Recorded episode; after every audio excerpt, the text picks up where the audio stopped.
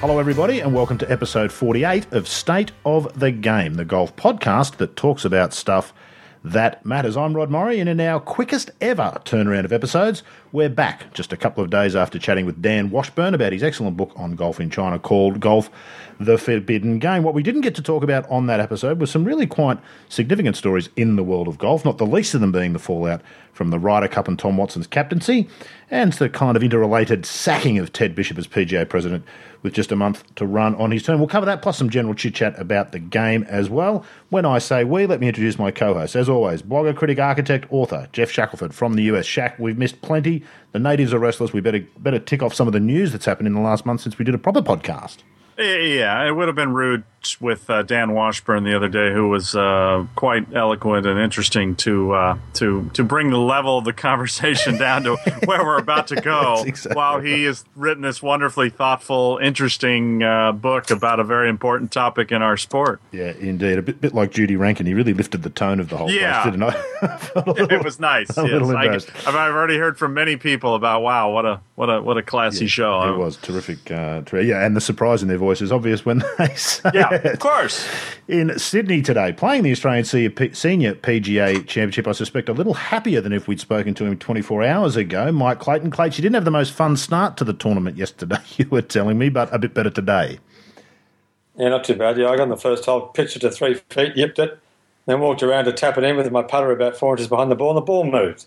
it's just the most insane rule in golf.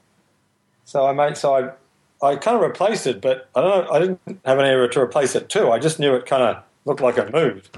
So I put a coin behind it and just kind of I don't know what I did with it, but anyway, that was a six. I was five over after seven. At least I've got back to three over, so I'm doing all right. But in that case, that was a very good round of golf. Then he did, yeah, that's, that's great. And hit it four times, right down six. You got to love that. Yeah.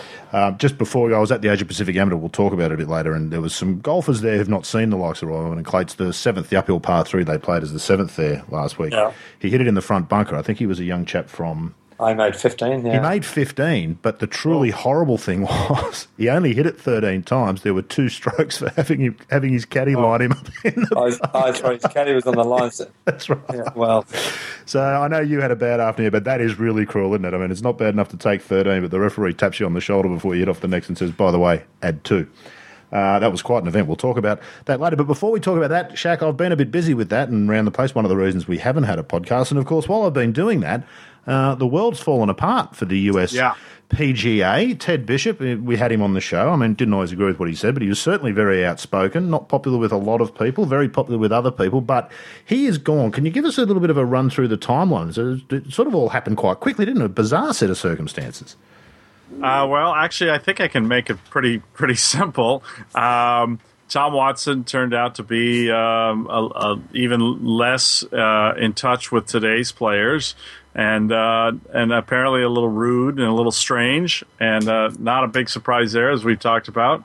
Players revolted uh, and let him uh, let him have it publicly in a very uh, strange way. Uh, then Ted sat on it, didn't um, handle it very well, got a little angry, and um, got into a Twitter spat with Ian Poulter and from the. I think the front of the Greenbrier Hotel tweeted and Facebooked uh, messages that were uh, uh, not appropriate for a man of his stature. And then, uh, and then the world completely lost its mind and decided to make him the poster boy for sexism in golf, which sadly is now not going to be talked about because most of the world is outraged that a guy with 29 days to go in his term was uh, sullied and his reputation ruined over something that was really actually not sexist, uh, just stupid, and uh, and somebody who has a, a, wonderful track record with his family and in the game of uh, of uh, being great uh, in terms of promoting the sport for women. So uh, that's the nutshell version. well, but of course, and there are quite a few threads within that, aren't there? Yes, yes, know, many, many threads. Yeah. I saw you linked to a New York Times piece, which was quite bizarre in the level yeah. of sexism it claimed existed in golf and how I think Bishop called Poulter a little girl, did he not? Crying like a little girl, it was something along those lines? Uh, actually, he didn't. Um, he didn't actually use uh, the, the, the phrase that has become toxic is like a girl. There's a, a YouTube video with 49 million views, and it is essentially the N word uh, now to a, a, a, significant number of people. And and I certainly understand why people take offense to it.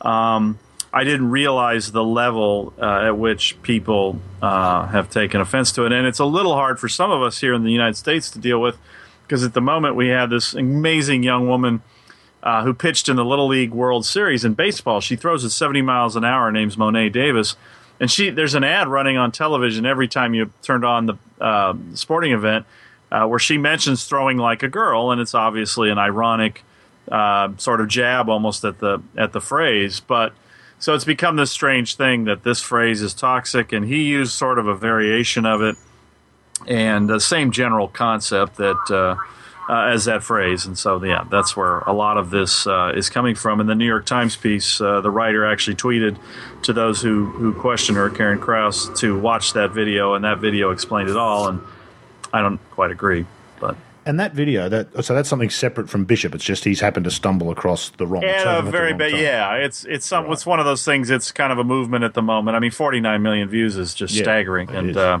and so yeah, it's it's it's that his timing was poor on a number of mm. levels. The PGA just had a uh, diversity summit, um, you know, go on and on. But uh, this was another element in that. Mm. The reality of Ted Bishop has been, though, is it not, that he's he's actually quite a progressive type in that way well, inclusive of women yeah. and that sort of thing. No, exactly. I mean, the PGA of America, as many people have noted, um, is is not a progressive organization uh, historically, and and he was a change agent, and uh, he was somebody who came along and stirred things up, and they're uh, in partnership with KPMG, and and and, uh, they now have the the women's PGA Championship starting next year, which um, uh, they're taking over. And um, so, yeah, he's he's just done all sorts of things. Maybe too many things. You could even argue that there are almost too many grow the game initiatives, too many task force, too many things to try and search for answers. But gosh, uh, uh, by no means is he somebody who was a classic PGA president who you really don't know exactly what he stands for. And this is the source of much of the criticism, isn't it, Shack? That he was so public and so often in the news and so on the front foot for a lot of people who are used to golf being a more staid backseat sure. side of game, pe- people found that a bit confronting about him. Clearly, yes, and that that's really, I think, ultimately what this came down to was he gave them an opening. The people who were tired of him after two years to uh, to to kind of bring him down one last time, and and uh, yeah, I'm sure he was on some sort of uh, spoken or unspoken probation and and violated that, um, and that's uh, but still, it's not it's not grounds to uh, pretend that his two years was was poor or that uh, you you ruined somebody's reputation over that. It's just it's just what he did just was not uh, on the level of, of, of trying to ruin a uh, a legacy and a life. Hmm. And, and just to clarify, will his name and record be removed from the PGA? There was some suggestion that that's what would happen initially. Is that is that actually the case or not? Well, the way I put it is, it, it uh, no, he will continue to have his name on whatever a list in the PGA program or or uh, at, on a plaque at PGA headquarters. Uh, but it's essentially he got life without parole instead of the death penalty. It's it's he won't be welcome at events. Um, he can attend events with his PGA card, but he is he is not welcome as a dignitary of the PGA of America ever again. Right, so no more Ryder Cups and uh, PGAs and those sorts of sorts of right. things. I suppose there's a bunch of stuff within this shack. One of them being uh, Twitter and how careful you have to be. It's caught others in the past, hasn't it? Including Poulter himself. Oh, well, I wrote an item this week. Poulter uh, has used a, a, litany of offensive phrases that, yeah, maybe they're not offensive to certain cultures, but uh, uh, so when you read his quote that he's shocked and disappointed at this, uh, and you see you you I'm sure you uh, have heard of. I know you're not a big Twitter person, but uh, um, I don't even know if you follow him. But he he, he gets into spats all the time with people that, uh, and he brags about blogging the blocking them and. I mean, Lee Westwood had his share, and it's so yeah. It's it's it's a, sad irony in all this that the uh, the person that Ted got it into it with is is um, one of the most entertaining and also uh, uh, sometimes outlandish and sometimes uh, uh, rude and, and even sexist uh, Ian Poulter. I think the, I think the last the last tweet I saw from Poulter not long before I sort of, as you say, sort of dropped out of the Twitter thing was he, he was complaining that he'd purchased 21 televisions for his new house and one of them wasn't working properly. I didn't answer his call immediately to come and fix it. And you Yeah. see the uh, the irony of that. Clates, you tweet. No. How careful are you? Me? Oh Yeah. yeah. you gotta be- well, yeah, you've got to be careful. Of course. I mean, you, know, you could say things that would, especially when golf course design, you can say things that upset members unknowingly, or just by mentioning some courses they don't like. You know, you're talking about them, but you know, I mean, clearly, it's a. If you're going to send something remotely controversial, you better think about it for a second before you press the button. particularly if you're the president of the PGA, I guess, Clates, which is, I suppose, one of the difficulties. But one of the things we like about Twitter is we say that we get unfiltered interaction with our heroes and stars, but that can be dangerous stuff, can't it? Maybe Well, the- not a bad idea sometimes. And the problem is our generation. I mean, Bishop's what sixty years, about not that much older than me. I mean, we we grew up with that phase phrase. Mm. You know, you play football, and you you know, I mean, everyone used that phrase as a. And it was it was you know we've moved on fortunately, but it was a. You know, we all played football, and some bloke screwed up. It was you know you, you know, that was what it was. So, I guess he needs to. Well, I guess he now knows it's not something you say anymore. No, exactly. There's a bit of a sadness to it, though, isn't there, Shack? I mean, it's a huge reaction for, as we've sort of said, is is not as big an offence as perhaps, but it seems to be the way, doesn't it, in the 24-hour news cycle that the story needs to keep being fed, and so the controversy gets perhaps bigger than it otherwise would have been. Yeah, this is a very American thing. Um, that that uh, I I followed something on my blog recently where there was a kid who ran out on a football field at Ohio State, and you know he's a fourth year uh, in a five year mechanical engineering program, and he was part of the Evans Scholars program, and I I just kept putting it up there because I kept hoping. Gosh, I hope we don't do our usual thing and make this person out to be a uh, a serial killer for one dumb moment in life. And thankfully, the people involved there didn't get carried away. But in this case, uh, it did snowball pretty quickly. But mostly, you know, that there was the media coverage, uh, but uh, mostly the the board of directors of the PGA, I think, in searching to, uh, they're they're always they're sort of desperate to to let you know they're there and and uh, that they're relevant. And I think they just tried way too hard to to show that. Plus, they had these personal feelings for the man, and so there were there were a lot of dynamics, and and uh, that's where I, I'm a little disappointed in the uh, PGA CEO Pete Bevacqua, who's uh, a very sharp guy that he and really liked Ted, and frankly was in the job because of Ted, uh, I think, and uh, was able to do a lot of great things because of Ted. Um, other than the uh, not getting to bring a PGA Championship to Royal Melbourne, but uh, other than that, Yet. he's done a very nice job, and, and, and will continue to do a nice job because of Ted gave him this uh, this this power, and he he wasn't able to. To save him, and I think that's uh, another uh, it, to the golf power broker types.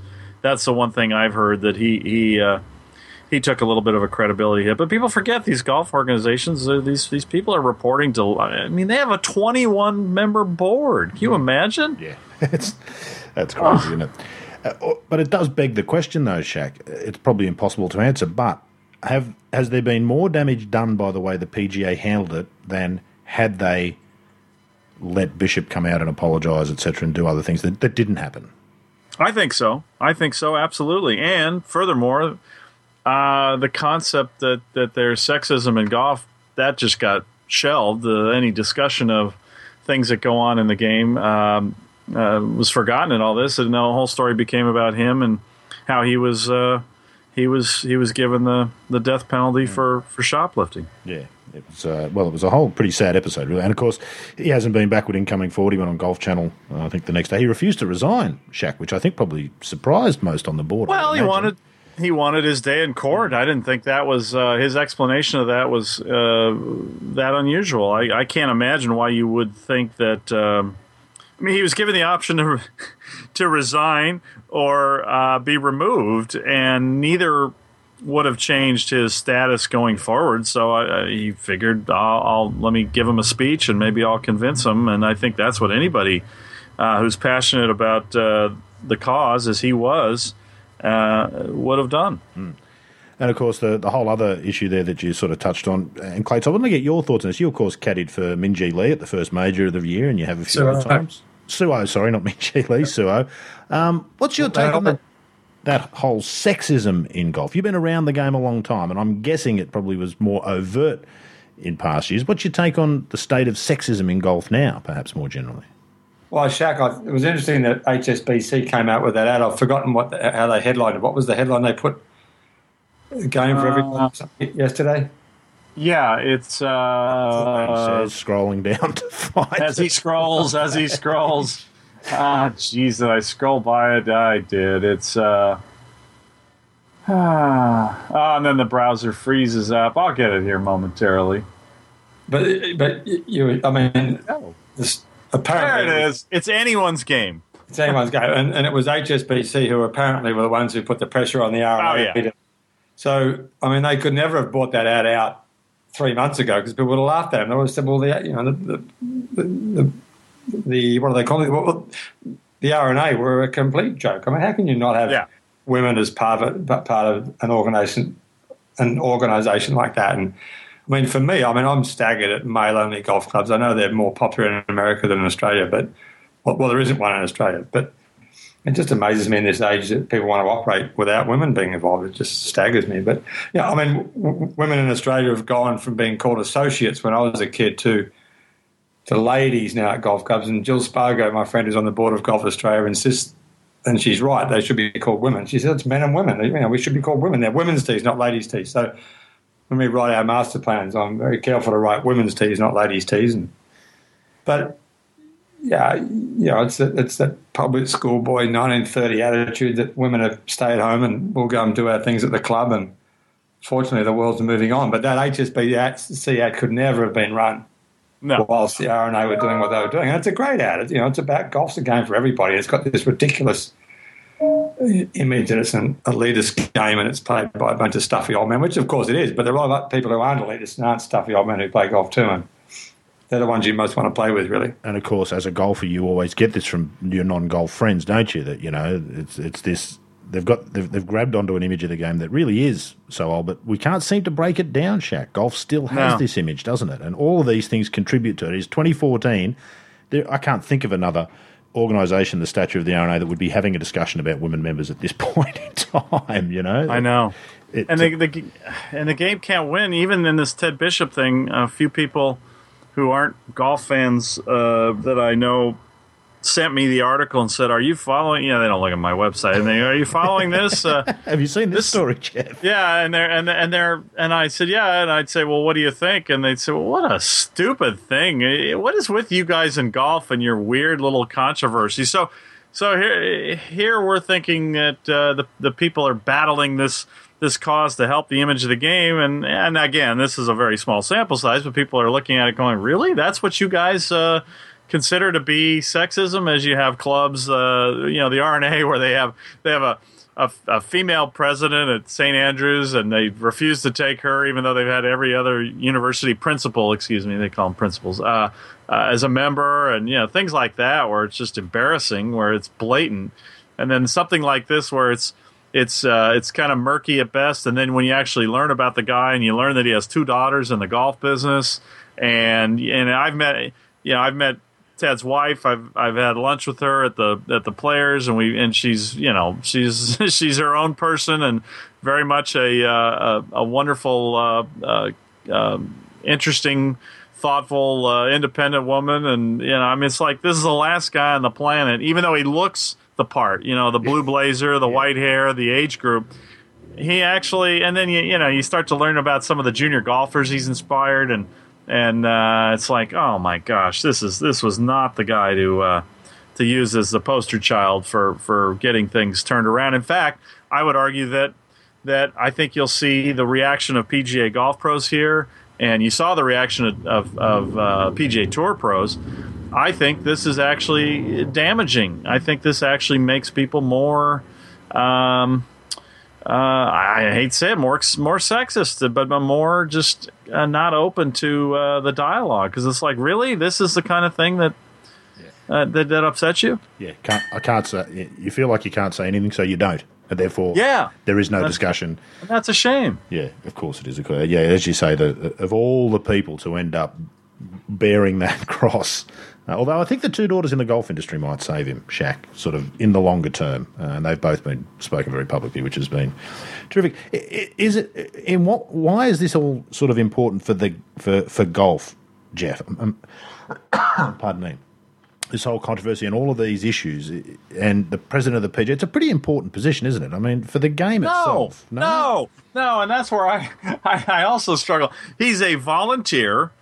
Um, he is not. You know, that's one of the things I argued with a few people. He is not a paid five hundred thousand dollar a year CEO uh, who who who deals with personnel issues and and and is spends time in HR talking about uh, uh, gender discrimination issues. He's a volunteer it's a it's a position where you go around and in his case people have elevated the job's importance because he actually did use the job to influence things so but that's another thing i just it's it's it's the, the president of the PGA of America. I'm sorry, but it's just not the uh, the president of the United States or even the executive director of the USGA. It's it's a, it's a volunteer, virtually an honorary position, really.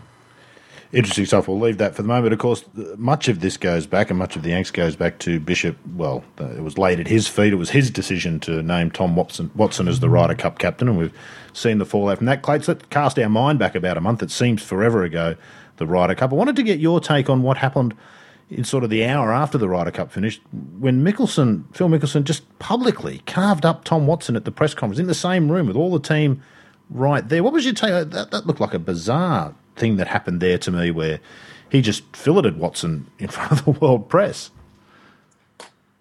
It was. You hear both sides. It was. I mean, some people say that if he hadn't have done that, it never would have come out, and it would have been brushed under the carpet. You know, he takes he takes aim at a guy's a legend in the game and rips him. But in fairness, he probably didn't do a very good job. And I get. I mean, I know Huggy walked around with Rory McIlroy the day after. I think it was the day after at Carnoustie playing a practice round for the Dunhill Links, maybe the week after. And Rory said, "Well, you know, there was a lot of stuff on, that went on behind the scenes with the American team that probably won't ever come out. But clearly, it was an unhappy camp, and you know, Mickelson was obviously annoyed at not playing at all the second day, and he had a, had a rip, which was so. The, you know, the question is whether for, for the Americans whether it does any good, whether it changes anything. But the one thing I haven't heard is that anyone say, well, perhaps the Europeans are just better players. I mean, you can keep looking at why the Americans keep losing. Perhaps it's because the Europeans are better. You, you know, you can have all the pods and all the different captains and all the inquiries you like, but Hank Haney was down with Jeremy, your manager, Shack, at uh, Kingston Heath the other day, and I asked him on the 15th green who was going to win the Ryder Cup. And he looked at me like I was an idiot. He said, What do you mean he's going to win the Ryder Cup? the Europeans are going to win it. So the Yeah. Europeans are easy. They've got the five best players in the world. And he was exactly right. So you could have anyone captaining that US team, and the, you know I think the Europeans would have won. Yeah. Having said that, Watson was a bad decision to leave. Was it Spieth and um, Patrick Reed out the first afternoon? Not to play Mickelson the second day was a mistake, probably. And Yeah. but the Europeans had a great team at home who played great golf Uh, on an American golf course. That's a gross myth of the Ryder Cup is that I mean they play every year, whether it's in Britain or America, on a course that's in theory suits the Americans. Mm-hmm. When they Yeah. the Belfry, the K Club, Celtic Manor, Gleneagles. I mean they're not courses that favour European golfers, except that European golfers now play in America and play around the world. So it kind of debunks that theory. But it's hardly like they're going to the old course or Muirfield or Troon or and, uh, or Dornoch or North Berwick and playing courses that suit the European players. Oh, how good would it be if they did, Clates? You've got me thinking about that now. It'd be. It's such a finicky format as well, though, isn't it, Clates? Just match play itself by its nature. And, and players of that calibre, the differences between them aren't that great, are they? Little things make significant differences. And so it's hard to sort of favour one team or the other. When you've got the team element, you've got mixture of four ball and foursomes, and so there's so many elements to it that it's kind of hard to say oh, either really has any favouritism, I would have thought. Well, it's 18 hole match play, but which is, of course, notoriously unpredictable. I mean, the thing is that they used to play two lots of singles when Brian Barnes beat Nicklaus in 75. There were two rounds of singles, beat him twice in the same day. And they did all they can to equalise the Ryder Cup when the teams were incredibly unequal. They didn't play four players per series and they played they got rid of the 36 holes of singles. Now the competition's equal. Hmm. They really should go and do what the President's Cup do and play every player in the in, in the four balls and foursomes and you know go back and have 36 holes of singles. It'd be great. It was a much better format, hmm. but it was manipulated to try and make the thing more even in, the 70s when it was clearly a absolute mismatch. Hmm. But but you know the the, the antidote to, to that is that well it works. You know, don't mess with something that works, and it, it brings up great golf every time. So why fiddle with it? But it's crazy having guys sit out. Why why are eight of the best players in the world sitting out for half the thing? It's ridiculous. We don't often get them at the same venue. Well, we don't often enough get them at the same venue as it is. It seems crazy. You're right to have some of them uh, sitting down. And the Ryder Cup, of course, Shack, really is important to golf, isn't it? Uh, even outside of Europe and the US, it creates enormous interest in the game, and it's an, actually the most exciting golf every two years that we see, generally, isn't it? Uh, well, yeah, it's the most emotional. Um, I don't know. The quality of the play can can be a little ragged, but usually the emotions make up for whatever. Uh, whenever it gets a little ragged, um, It's pretty ordinary we've this seen year, wasn't it? There was some, some very ordinary golf this year, I thought. Yeah, yeah, uh, and and I don't know. I, it looked like the setup of the golf course was pretty uh, pretty restrictive, and we know what happens when you put even the best players on one of those courses over a few days. They just start to, they just don't have that uh, that ability or that that feeling of being aggressive enough, or that they can be, and they get defensive, and then you start to see some some less pretty golf. But uh, uh, no, the, the some of the matches though were excellent, and uh, and and the uh, Spieth and Reed just came through unbelievably for America. That was just amazing, and and Reed was getting some horrible things said to him, and he fought back in a way that was a little tacky to some, but I think when you hear some of the things that uh, we we heard courtesy of little vines and tweets and things on um, social media that uh, he had the right to be a little bit fired up. Um, actually really was the most enjoyable thing about it. I thought was that he stood Yeah. up and gave it back as Poulter did in 08 at. Uh, yeah, was it, was, yeah. I the- think that's fun. yeah, I enjoy absolutely. that. Yeah, I, I do too. I thought that was uh, that. But but to Clay's point, uh, this team was a total uh, underdog team, and they the score was about what you'd expect. So imagine if they the vibe had been a little bit better in the team room, the, the match might have even been close. um, a lot closer. And uh, I, I've heard multiple stories of things that went on that won't ever come out. Um, so I, yeah, it was not a good atmosphere. And I think uh, the thing that was forgotten uh, was that he wasn't just criticizing Tom Watson; he was criticizing uh, the other captains of late in a way, uh, Davis Love and and uh, let's see, Corey Pavin. Those are the two since Paul Azinger. And um, yeah, there's just a lot to be said for somebody creating atmosphere that makes it a fun week. And and people don't understand. And I I've said it on a few things, but they're working for free that week. Everybody else is making money off them, and I know they make a lot of money. And Ian Poulter and people like that make money because of their Ryder Cup appearance and the way they act and the way they perform. But still, you know, if you're a captain, you got to make it a. It's a high pressure week and uh, these are guys used to playing for themselves and for money, and so you got to make it fun. That's what Couples does. He makes it fun, and Well, and well, well- Azinger figured out a way to to make them buy in. Yeah, of course. The Which begs the, sorry, which begs the question: Why isn't Freddie the captain? I mean, he's done, he does a great job at the president. Wow, they've had these stupid. You Never have to win a PGA. major. That's right. You can't be. Yeah, it used to be you had to win a PGA, and then you had to be a major, and then you had to uh, be you know a good boy to the PGA of America, and then you couldn't be a Presidents Cup captain. Well, they're. I think they're going to throw all that out the window, and I suspect he'll he'll get the job. would he want it? I wonder. All a bit intense. Oh yeah, Freddie, he'd love Yeah, to do he it. would. He'd love to do it. Yeah, It'd certainly be good, I would think, because again, he'd be popular on both sides as well, and he's popular all over the world. Couples, isn't he? What, what did you? What was your take on the stories about Watson's captaincy, Shack? Because essentially, it sounded like he just kind of said, "Well, look, you guys are supposed to be really good. Go out and play well." And his his his demeanour afterwards was, "Well, you know, I'm just the captain. They didn't play well enough." What was your take on that? It just seems a bit old school, but is he fair enough to have that kind of take on things, Watson? Yeah, but he threw in a few comments uh, that you you just don't you don't throw them under the bus kind of the way he did. Even if they're subtle like that, they hear that and and then you can and then you hear the little stories and some of them were reported of the things he'll he, he said to them behind the scenes. You're like, really? That's uh, after all the two years of talking to other uh, yeah he talked to great coaches and viewed himself as a leader. These were not traits of of leadership or cheerleading or anything. And I think that's why uh, the the players just didn't uh, they didn't react well. Yeah. You, what was it? Understandably. You stink at foursomes. Was that the the opening line in one of Yeah, and, and and that would be funny if he just did that to come in and and to lighten the mood, but Yeah. he doesn't have that gear. No, He- no. And even if he might have even been trying, he just doesn't have that ability to to sit yeah, indeed. Of course, walking in going, jeez, you guys stink at foursomes." All right, what do we got for who's playing who in Yeah. ping pong tonight? Let's go. You know that that's how he probably operates, and it's probably a lot of fun. yeah. Has Mickelson put the pressure on himself for when his captaincy clearly will eventually come around at some point? Oh yeah, Put himself under the pump, hasn't he? Oh yeah, yeah. No, he's uh, he definitely is. Um, and by then, you know, I mean, he's already a different cat. So I think it's uh, it's going to be uh, uh, uh, very interesting to see what happens when he gets to that age and if how relatable he is to the younger players. And um, but he'll be at Bethpage probably, and the crowds will be ridiculously loud and.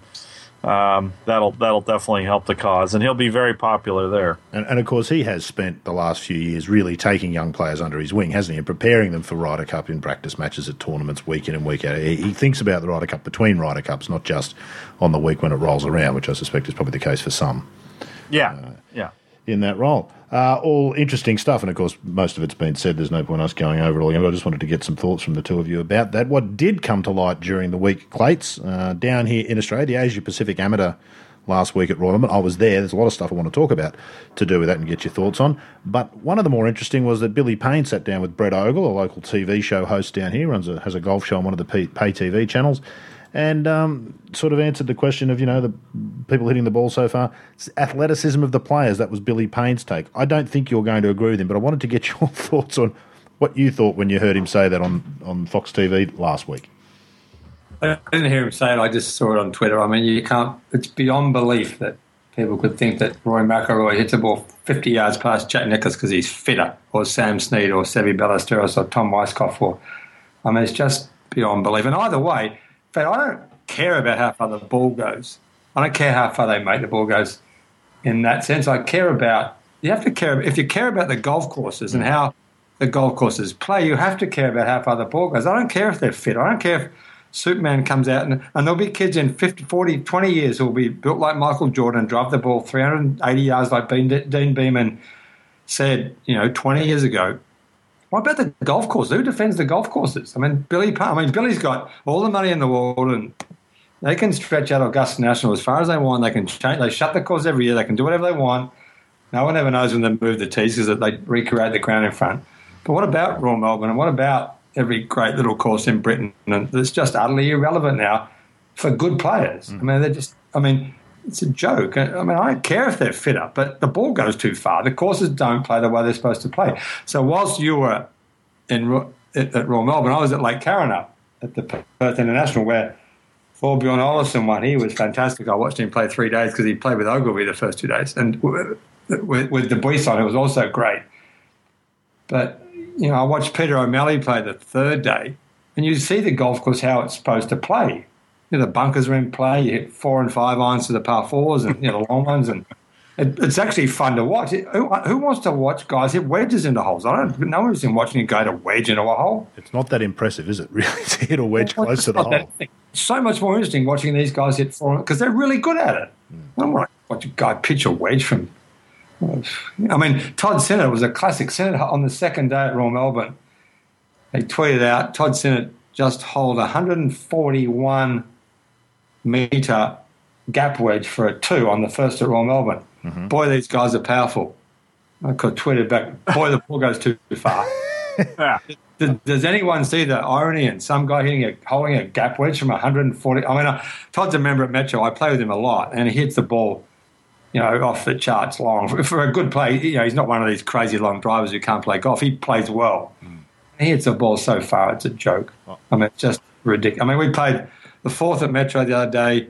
I gave him my 958 McGregor wooden three wood, and he flew it 275 yards into the middle of the green. So, you Now, know, that would have been a joy to watch. Well, mind you, the, that was the second one. The first one, it was a skanky low hill, short and right. Mm-hmm.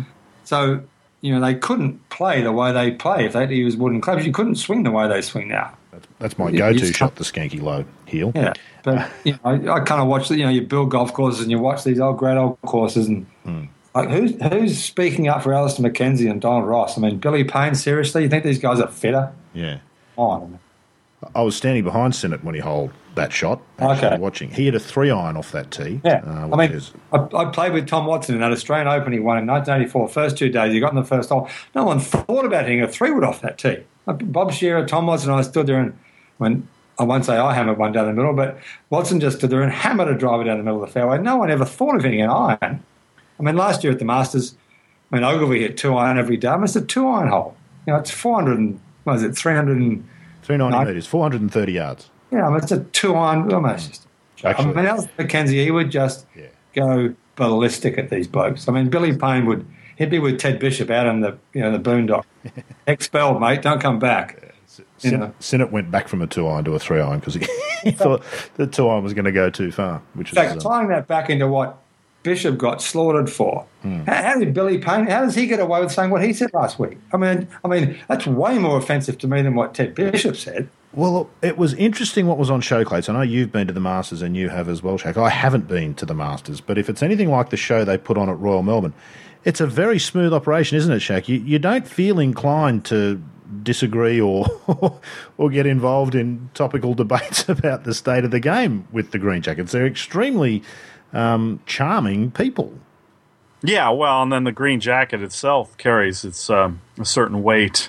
Um, yeah, no, they're gentlemen and and um, uh, they're gentlemanly conversations. They're they're very cordial, and uh, that's about the extent of it. And uh, and I'm fine with that. I. Uh, but it is it is ironic in that they do such a beautiful job and a meticulous job uh, running events And yet, and and I know. I mean, you you you you can tell. I could tell by the, the the discussions that I that I do have, or the comments I do make, and the reaction I get to them that that they know it's sad what they have to do to make their golf course remain relevant, and. Um, and and it, it I know it does bother them. That that was the one thing I wasn't bothered by Billy because he's probably had Peter Dawson bending his ear, telling him all these things, uh, and he doesn't want to be rude.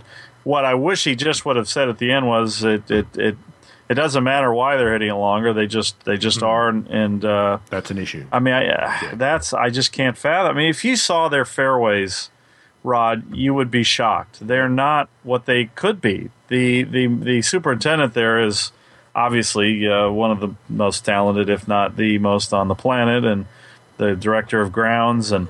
And you go out there, and the fairways are kind of long, and they're and they're mowed towards the tee, and they really do slow the ball down. But they really don't I mean, I remember when my dad and I went there in 1986, and that first impression when when I walked out and that turf was cut. Every the entire golf course was like a putting green. It was cut so tight. And now you go out there and it's it's a little shaggy and it's weird just to think that they uh, sacrifice so much just just uh, over this this one thing. The Having- ball going farther. Having said that, though, and it was really interesting, Clates, and I, I, wasn't in the press conference, but I saw the footage afterwards. Billy Payne, there was no doubt he was genuine about how surprised and overwhelmed he and his fellow members of Augusta National were by Royal Melbourne, which shares a lot of the same elements, obviously, strategically with Augusta National, but looks completely different. And I was, I was interested to sort of hear his response that. You've been to both. Um, can you imagine someone who's grown up at Augusta National, the one that we've seen for the last 30 years, seeing Royal Melbourne? There must be somewhere in the back of the mind a little bit of what could be, perhaps?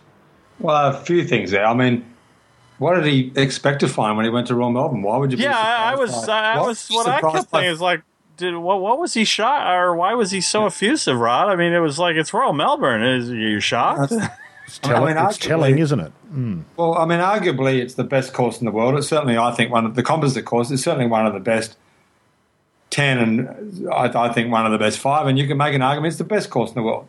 It's, it's certainly.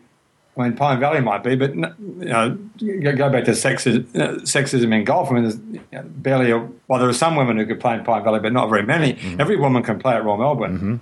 It's a it's a great course. I mean, Tom Doak had, I think, the best line about Augusta. He, he, he said, "Royal Melbourne's the course Augusta wants to be." Wow. And Maybe, maybe, maybe it is. It's Well, uh, it's- I- but Rod, was he talking? Uh, how much of that was about the golf course, and how much was just about the hospitality and the? I'm not sure. As I said, I, my I wasn't my vibe was that he they just opened up one of the more amazing uh, wines in the club cellar, and he was just in a great mood, and the, the jet lag had worn off, and he'd had great food, and he and everybody is you know is such an amazing uh, host down there, and that I, I I don't know I didn't sense it was about the golf course, was it? Um, I, well, I, I, as I said, I wasn't in the room. I had just managed after three days to finally track down the kiddies from Bhutan who were playing Royal Melbourne because I wanted to get their take, as you can imagine. And, and surprisingly, as it turns out, Royal Thimphu Golf Club is not that similar to Royal Melbourne. No. um, including the number of holes that they have, which is only nine. So it had taken me three days, and I missed Billy Payne's press conference because I was chatting to them. They were a lovely couple of blokes. So I didn't get to see the tone and the context. But from what I saw on the, the video, he seemed to be genuine. Maybe you're right, maybe it was the hospitality, but I, th- I had the feeling that, and I spoke to a couple of green jackets on the course and sort of said, you know, does this remind you of, of and, and, and the reaction was kind of, it's, it's different that it's yeah, it's not anything like Augusta. no, that's right. Uh, There's elements of the strategy there, but the look is Not really. is you know sort of uh, interesting. So it was just interesting to get his take take on that. But um, that was uh, that was some event they put on there that uh, that week. I've got to tell you, Shack, five million they reckon they spent on that. Would that surprise you? Yeah. Well, once you start to tabulate airfares and all that for the kids, I guess it Because every competitor And, uh, is flown. Nobody things are a little expensive way, down there where you live. That's That's true, yeah. it's true. Uh, it's true. They are. and they do everything right. They don't ever skimp on things. They, Well- they get they just do the best and do it right, and Even the press. just how they work. even the press were welcome in the clubhouse dining room this week, Shack. I've never encountered Yeah, that in an that's their- Australian tournament. Well, you know they they welcome us to dine in the clubhouse at Augusta National. Most of us don't, just because it's a busy week and you Hmm. you just don't really feel like you uh, should can take break away an hour and a half for lunch, especially when they give you a wonderful free lunch that's that's uh, you know, thirty yards from where you're sitting. Yeah. It's uh, but that's how they they that's how Bobby Jones and Clifford Roberts did it, and they've always viewed the press as um, not the enemy and as the person who's promoting what they're trying to do. And yeah, they're the only organization when all I did some coverage of the drive chip and putt last year on my blog, or um, or I, I even threatened to go to one of the qualifiers that they actually thank you for uh, giving something coverage, and most of the rest just act like you're you're an annoyance that you're there, and they thank you for for making the effort to get there and to uh, to cover things. They, they don't miss anything though, Shack. They read every word. Everything is scrutinised. They know who holds Sure. what opinions. I don't think there's any uh, any doubt about that. It was it was pretty impressive. Did you get to see any of it, Clates? Have you spoken to Todd Sinnott? I thought it was a terrific event, and the course. No, I, I didn't. I was sad. I mean, it was ridiculous. We had we have no golf tournaments in Australia, then we have two of them on the same week. Yeah, It's just- so I would have loved to watch it, but no, I was in Perth. But, Yeah. I mean, Todd's a he finished. He was sixth the week before. He's a leading amateur in the Western Australian Open the week before. So he's a he's a good player. He's not going to turn pro this year, strangely enough, but he's kind of ready to go out there and play. Um, I'm sorry. Who are we? Who are we talking about? Todd, Todd Sinnott. He's Todd an Australian Sinnott. amateur. Oh, okay. He's a member Who at the finished third. club as um, yeah, Okay. I think hit hit on average. Well, he hit two drivers the first day. and I think one driver the second day. He's serious. They, they say his TrackMan numbers are up there around Bubba Watson's. He, Yeah, he's right. generating that kind of power and. Uh, but a, a, a really good player. I was very impressed. He doesn't just hit it long, does he, Clates? He's got he's got all the shots. He can play the the yeah, shots he's around the player. Yeah, He- he's was. kind of a he's kind of a naive player a little bit, if that makes any sense. And of course, there's, there's a bloke at our club who's been a decent player who's really critical of his golf course management. But I keep trying to explain to this guy that you know anyone could manage Graham Marsh's game or Su Oh's game or my game or Hale Irwin's game. They're easy to manage those games. But try managing a game where you drive it that far. I mean, I mean, how do you play? I mean, when you can stand on par fives and hit it on with three woods and six iron, you can drive 350 yard par fours. I mean, how do you manage that stuff? It's so, so he's learning how to manage a game that you know, you know f- f- few people have had to learn to manage. I mean, he, he drives the ball 330 yards. And how, how, how do you play golf when you've got that power and all, that huge array of shots? Not, not many of That's- us in a position to advise him there, are we, Clates? Well, well, that's right. But you know, it drives me crazy when people criticise players like that and, and their management. When well, how would you manage it? Yeah, That's right. Not, not to Hey, harp on Todd, but yeah, he's Dustin Johnson is how I would describe him. Yeah. He look to me, you throw him any kind of piece of sporting equipment, and he'll have it mastered in about ten minutes, sort of like Dustin Johnson. Yes, Shack. Well, that, the, back to Royal Melbourne, the scoring looked was was quite uh, good by the uh, the leaders, but it looked like it separated the field nicely. What was your? Did you get out on the course much? Did you? Uh, Walked the course plenty, and was What was the setup? Was it? How would you describe the setup? Was it First uh, two, oh, it was good. The first two days, uh, I think they watered the greens reasonably heavily because there were players in the Yeah, field they did they- not want to embarrass, and fair enough. Yeah, they looked like they were holding There were- compared to what Clates had been telling me how they've been were- leading up to the. I think there were, there were two scores over 100 on the first day, as it was, um, because that golf course, as you'd imagine, if you've played all your golf course in New Guinea or Oh, my in India, gosh, it, I it, it's like playing can't imagine. space. That's right, even if you've had a practice round there, and there were a lot of wide-eyed people watching. Having said that, I mean the greens were water, but they weren't soft by any stretch of the imagination for the bulk of the field. And then the last two days, I think they got it right. They sort of toughened it up, and um, gee, there were some seriously good players in that field that I'd never heard of. Cheng, Cheng Jin, who the Chinese kiddie who played in the, the last group on the last day, he's a seriously good player. I got to watch Guan up close, Guan Tian Lang. He's picked up, well, I'd never seen him before, but he must have picked up 20 or 30 yards because the distance of the golf course wasn't bothering him, certainly in that way. Has he picked up the speed? Uh, not a lot, a little, but not a lot. Uh, he played with Ryan Ruffels the first three days, Clates, and I was really impressed with Ryan. Yeah, he's, Um, he's terrific, Ryan. Yeah. he re- and what a fab, fabulous attitude. He completely lost his composure on uh, the fifteenth hole on the third day and took his hat off and put his face his face in his hands. It was just an outrageous tantrum, uh, having missed, missed the green there. So very impressed with him. But I thought the course played terrific. And on the certainly on the weekend and certainly by Sunday afternoon, the ball was releasing on the green. You could hear the difference in the sound uh, as the ball pitched on the green. They were certainly firm and plenty quick. But there was a lot of good golf, and there was a real lot to like about the tournament. I thought it was terrific, and I suspect it'll come back to Royal Melbourne uh, fairly soon. Billy Payne certainly intimated that, but I think they, I suspect what they're doing with the tournament, Jack, they're trying to a make sure the Masters is relevant in Asia in the long term. In case Yeah. somebody in China comes along and says we're putting on a fifty million dollar tournament, and it'll just Yeah. become a major because everyone will want to play it. Uh, and, uh, and so they're doing that. And then I think what they're probably going to try and do is try and find a rotor of courses in the Asia Pacific where they can take it. And Royal Melbourne, I suspect, has cemented one of those places uh, even this early. So I suspect it'll go back there every five or six years. That was the sense I got. But it was it was fabulous. And just walking the course, Clates, and I'm you know I'm no genius about golf course architecture, but you can't help but fall more and more in love with the place every time. I'm back there next Monday for a corporate event, which is a whole long story. But I can't wait to just go and walk the course. It, which I find Yeah. extraordinary. Uh, I, don't, I don't have any great desire to play necessarily. It's it's enough just to walk around the place. I think.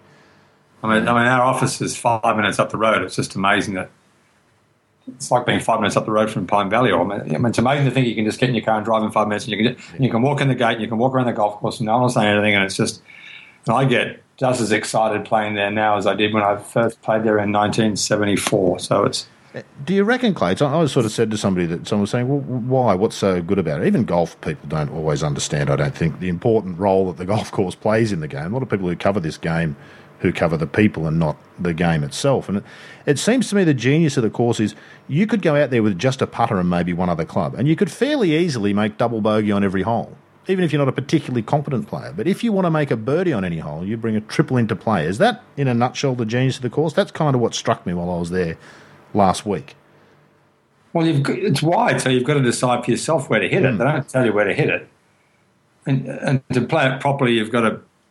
Well, they do tell you where to hit it in a sense. You have to hit it to the corner. So the middle of the fairway is not the best place. Tom Simpson's like, and it's and the ball bounces. I'm, uh, the greens can get too hard there at times, but it's fun to be able to land the ball at the front and bounce it back. And it's uh, it's such a beautiful looking course you know, the great bunkers, the beautiful heath, the, the, the trees are out of the road of the golf. It's, it's wide, it's playable. You know, it ticks every box. It, it's a, and it's not particularly difficult. If you go and play the West Course, which is what that, that's the better of the two courses there. You go and play the West Course with an average member. It's really it's not a hard course to shoot 85 on. No. You know, there are lots and lots of courses in Australia where it's, it's much easier to shoot 85 than than, than Ron Melbourne. So um, It sits so gently in the landscape, doesn't it? It just fits and sits there. It, it just sort of belongs. It is quite magical. Um, I'm probably getting a bit too taken with it, but it is quite magical to be there. I don't know if you how many tournaments you saw on the routing they used. They went back to the old composite course routing. They, they got away from that from the President's Cup in 1998, and since then, seemingly every tournament at Royal Melbourne's been on a different routing. I've got no idea what the whole numbers are, but they went back to the original composite routing, and they're playing that for the Women's Open in February, and I think it's done. I'll just stay with the, the original 1959 routing, which was the golf course plays better that way. The only problem with it is that the back nine is so spread out. It's hard to make any atmosphere there. That was always a was it, and you didn't get it if you didn't play a tournament there. But the tenth hole is miles from the fifteenth hole. Oh, well, it, you know, took, it took, me, to, took me to the last day to get out there because so you get no sense of any crowd noise or it always lacked in a sense that part of the atmosphere. Whereas at Augusta, the complete opposite. You know, the holes are hmm. so close together, and you don't have to walk anywhere to see almost all of the back nine. But Royal Melbourne's a complete opposite. Yeah. So that's the problem with routing is that it doesn't really work for making atmosphere for big tournaments. But it's the best way to play the golf course. Yeah. Of course, one of the great beauties of, of last week was you didn't have enormous crowds. There were decent crowds, but it's like what you used to see in the sort of the 50s and the 60s. You could walk the fairways with the players and maybe 100 people following the last couple of groups. And it's just such a magical way to, to spectate golf. And you don't get the opportunity to do that anymore, Shack, do you? You're always stuck behind the ropes on the sides of the fairways. I know. Yeah, I, I experienced that at the Walker Cup at uh, the National, and it's just incredible. You just, and you get to hear uh, yeah. dialogue between a player and a caddy, even though they're 17 uh, year olds uh, or 18 year olds or 14 year olds, it's still you're just it's the difference between being up uh, in the cheap seats versus sitting on courtside at a basketball game. You just pick up nuances and things that you don't get anywhere else, and it's uh, it's it's incredible. Yeah, it's it's a lot of fun. I, I do envy, especially on that golf course, to mm hear some of the conversations. It's got to be, uh, and then you know people who've never played that kind of golf course, it had to be quite entertaining. And just to stand behind the player clates, I mean, it's the only place to really watch golf from properly, isn't it? Is behind. I mean, you're exactly. We had that discussion last week with guess who, um, Ogilvy and uh, John Paramor and Andrew Langford Jones, and Jess made that point. He said golf is so much better from behind, watching it from behind. You know, when, we were making, the, I mean, I grew up as a kid watching Gary Player at Kingston Heath, 1970. We, we, we, never had ropes uh, down the side. I mean, everyone walked in the fair. Big crowds walked in the fair. They had good marshals. And it was such a great way to way to watch golf. And then Bruce Crampton came out a few years later and started moaning about players and the, players on the uh, spectators on the fairways, and they got rid of them. But it, you know, it's the Vic Open last year, right? Caddy, I mean, the crowds are on the fairways; they love it. I mean, I think there's an argument to say people don't go to golf tournaments as much anymore because that's been taken away. Who wants to walk behind the ropes in the sand and watch the golf from the side when you're truly, you know, watching a great shot from right behind the player and seeing it come out on the right line is so much more fun than. Oh, and the bounce golf. and the release and we, uh, we were behind Murdaca when he hit into the 17th on Saturday. He hit a four iron. I know you held it, right? He, well, exactly. And we were watching from behind. And of course, Sinnott was in the group ahead, and there was probably 60 people following his group. And they were behind the 17th green. There wasn't a sound. And we just watched this, and I said, I said to the photographer, I said, that's got to be stiff. You could see it from It's got to be close. And we were walking that whole way up there. Oh, no, maybe it's 20 feet long because nobody's made a noise. And of course, we got up there. It was four feet, and nobody yeah. had seen it from behind the green because they were all watching the other way. But just that was so much fun. From the side, you can't get that. You don't see it. You lose the ball in the air, and the perspective changes. But to watch the flight of that ball, it was it was a beautifully struck shot. You know, started low, climbed, just fell to the right, pitched twenty yards short, ran up straight at the hole, and you could see all that from behind. And you, you just never get that. You, you can stand behind the players on the tee, and that's about it. Unless it's a par three, you don't get to see much in the way of a result. And I thought that was fabulous. And that I'd not thought about it, but that's something that's lost to the game, I think, Clates, as you point Paul, out. Paul McNamee tried to bring it back at the couple of opens he ran, where he had the people on a few holes they could come out once the players are going through that they could come out and stand on the fairway while they played. Mm. Well, I thought it was a great idea, but you know they, these guys who run tournaments they're so against it because of the I suppose the TV and but you just need some decent marshals and at Karrinyup last week the crowds were okay. The last group was pretty good, and there was you know there were a decent number of people there on Sunday, but you could have easily walked on the fairway with all but about two groups the whole week, and it wouldn't have been a problem. Just I, confident muscles and you know, just. I think golf crowds are a little bit like people who go to comedy shows, in as much as when you go to see a comedy show, you go there ready to laugh, and so yeah. you kind of assist the comedian. People go to the golf course to watch golf with the intention of behaving you know, nobody goes there with the intention of sort of causing trouble. And uh, the marshals did a terrific job at, at Royal Melbourne. They were trying to keep people off the fairs, which was sad for a while. And they, I think they, they gave up on that. But, um, you know, they just sort of said, look, stay back here and that's fine. And none of the players seemed upset. I mean, I'd imagine as a player, Clay, have you ever played with the people behind? Is that a, as a player, does it make any difference? I would think it'd feel It's great fun. better. Oh, it's, it's much more enjoyable when you're with the crowd. It's great fun. I love it. I mean, I mean, when I caddied last year, I mean, the people get up close and they can hear what you're talking. I mean, Geoff said they can hear what you're talking about. They can. It's so much more involved in what's going on. But I mean, just wow, it's just they they can't get their heads around it. But, uh, I mean, someone needs to try it. Just get a bunch of great marchers and try it. Yeah, but and, and talking about the Ryder Cup, I mean, wow, they had spectators on the fairways there at the Ryder Cup, didn't they? I mean, there were 200 people on every group watching every. Yes, they, they did it there. Yeah, just Wow, I mean, you know, officials and media. Yeah, they were just doing it by default at the Ryder Cup. And of course, that's another thing. Speaking of Augusta National, there's none of that at Augusta, is there, Shack? There is no press inside the ropes there. It's No. the one place where you just don't. I don't. Is, is there roving cameras? There might be one or two, but there's not much, is there? Uh, nothing. No. Uh, the walking or uh, uh, rules officials, um, and then the actual marshals or whatever. I don't know what the jargon is for them there, um, but they uh, they're in, they can be inside to hammer the ropes back into place if somebody hits it into the uh, the patrons. Um, but no, and it, you know what?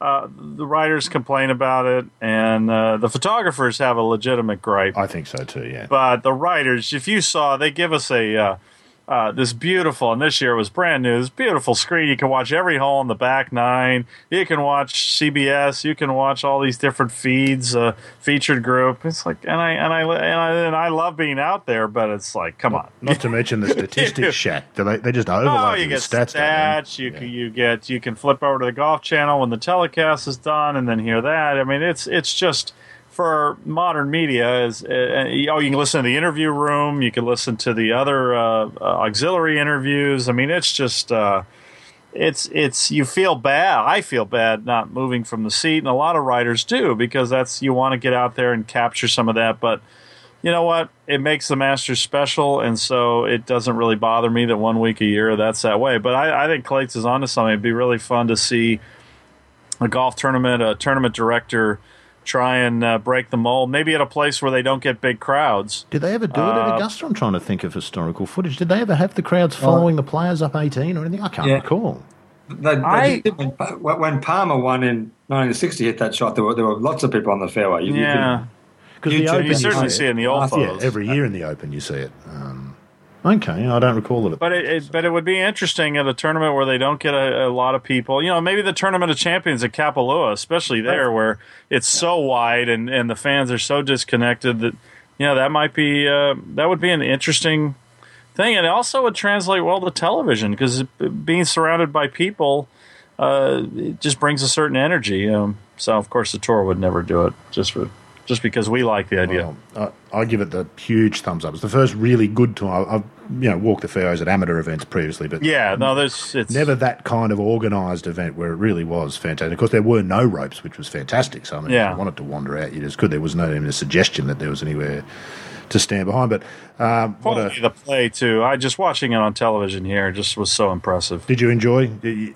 Oh, absolutely. Well, we had uh, Bill McAtee and Frank Nobilo, Yeah. And uh, Bill McAtee's wonderful, uh, easygoing announcer, and and Nobilo's there, kind of, uh, you know, he's he's at home on a golf course like that, and um, so they were. And they're in prime time here on the West Coast, so it's just great viewing. It was, it was, uh, and then uh, yeah, the, the fairways looked a little green and soft. I think I asked you on yeah, the- Twitter or Clates. I asked about that. Uh, uh, but other than that, everything looked uh, looked outstanding. Bumped into Frank a couple of times. You were missed Clates. Uh, yeah. I was sad to miss. it. I don't see Frank often enough, and it was again, it was like crazy. He doesn't. He comes here once every two years, and of course, the week he's there, I'm not there. It was, he- seriously annoying. He's so into it. What a terrific player. He was just Yeah, so into right. it. I mean, I started chatting to him a couple of times and it was 40 minutes later we'd sort of both look at, oh, I've got to go, I've got to go and do television now. he just gets so wrapped up in it. And Baker Finch was there, which was true. It was just a, I think it was a mini version of what you must get at the Masters Shack and I loved it. Yeah. So I must try and get to the Masters one year now because I haven't, haven't Now, been what's yet. what's coming up for us uh, for Australian golf. You've got- the Masters and uh, The Masters The is at Metro. The Open is at the Australian Golf Club, the revamped Australian Golf Club. Apparently, Nicklaus came back a couple of years ago and said, "Oh, I can't believe I designed this golf course. You better let me have another go at it." Clates, have you seen it? I've seen it. Post redo. Post redo. Yep. Would you like to comment, or would you, is it best you don't? Uh, Well, if you if you like I the think the silence is already telling. if you like the lakes, you wouldn't like the Australian. If you like the Australian, you wouldn't like the lakes. I mean, Uh, very diplomatic. Which I was talking to a, a, a member of the Australian yet last night. The strange thing was that I never played the old lakes, but I catered on the old Australian because the freeway went through the lakes in the late '60s before I saw it. But there were two, from the photos, two very similar golf courses right next to each other. No trees, dune land, brown grass in the summer, green grass in the winter, and two very similar golf courses, except for all the water on the back nine of the lakes you couldn't find two courses further apart now, really. I mean, just utterly different ones.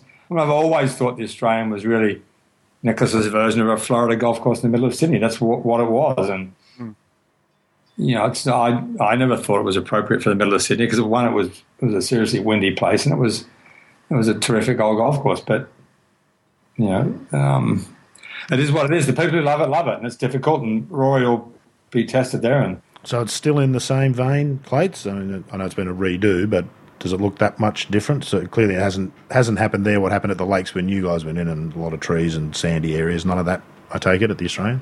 No, I mean it's an interesting question, worth debating, but you know I shy away from it because it'll just be as Mike Clayton bitching about the Australian again. But you know, it's a very American golf course. Uh, The, the members and, and the visitors who go there seem to be overwhelmed and obsessed by the condition of it. Where I don't give a damn about the condition of a golf course as long as you can play golf on it properly. And you know, it's it, it, it, it's an it's, it's it's a taste that some people really love and really enjoy, and for them that's great. But if you you know if you like the lakes or you like perhaps more the, the Royal Melbourne look, then you won't enjoy it as much as others. But but the you know the, to me the fascinating question was what would have happened to the Australian if they'd hired Bill Coore and Ben Crenshaw to do it. Exactly. You, you know, and, and that was you know Nicklaus did that course in 1977, and he utterly changed it to something that was indistinguishable from anything in Florida, really. Which And you know, they had a chance to do it again, and you know, to I mean, for me, I, it would have been fascinating to see what Bill and Ben would have done with it because it would have been a much different golf course. It's such a great piece of land. It's a good routing and a great piece of land. it it was such a decadent thing to do. It seems back in the seventies to take. I like you've only ever well, I've only ever seen pictures of the old Australian, uh, and I've, I've walked the new one. I think I might have played nine holes there once some years ago, but an extraordinarily decadent project to completely change a landscape, which is what they did, wasn't it? I wonder whether you could get away with that even these days. Right. Well, it was the dark ages. It was the mid seventies. It was the dark ages of golf course Yeah. design. And and I was a kid at that time. I mean, everything American was great. The first time I played there, I couldn't believe. Wow, you got to hit shots over water. How much fun is this? Not much, Well, as it turns out. as it turns out. But um, you know, it was just it was really the, one of the first courses Jack did on his own. He's obviously been to Harbour Town and worked with Desimir, of Muirfield Village. So, so it was a. But Kerry Packer had all the money, and he was he was committed to making the Australian Open the the fifth major. I'm sure if the you know the AGU hadn't you know wrestled back control of the Open, having really lost it in practice to Packer and the Channel Nine Bulletin sponsorship, then Packer would have made it a great tournament. He'd, he'd have revolutionised golf in Australia way he revolutionised cricket. But you know, it didn't go that way. But I'm, I'm sure Nicklaus and Packer at some point had the discussion in 1976. Packer must have said to him, "What do I need to do, Jack, to make this the fifth major?" And Jack was, "Well, you need to rebuild the golf course, Kerry." If you want the And Americans Australia to was a- come, yeah, you need to have a was course a- play. It was a really good golf course. The 12th hole wasn't perfect. It was a, you know, it was a reverse camber dog leg to the right that I, I don't remember very well, but you know, it was a really good golf course, and you could play it in the wind. You could hit the ball on the ground and play it. So you know, the, the the mystery to me was that not the mystery, but the, the the fascinating question would be what would Bill and Ben have done with it? In answer to your original question, Chuck, so you've got the Australian, you've got Metropolitan for the Masters, and you've got Royal Pines for the PGA. So you're Ah. probably cheering for the Women's Open at Royal Melbourne come February. I think is Yeah. probably Right. Is the answer. Well, I remember. Metropolitan was was enjoyable uh, on television when the match play was there, even though it wasn't the, the greatest field. It, uh, I, you know, it, it just compared to the, the average PGA Tour course, it's uh, Yeah.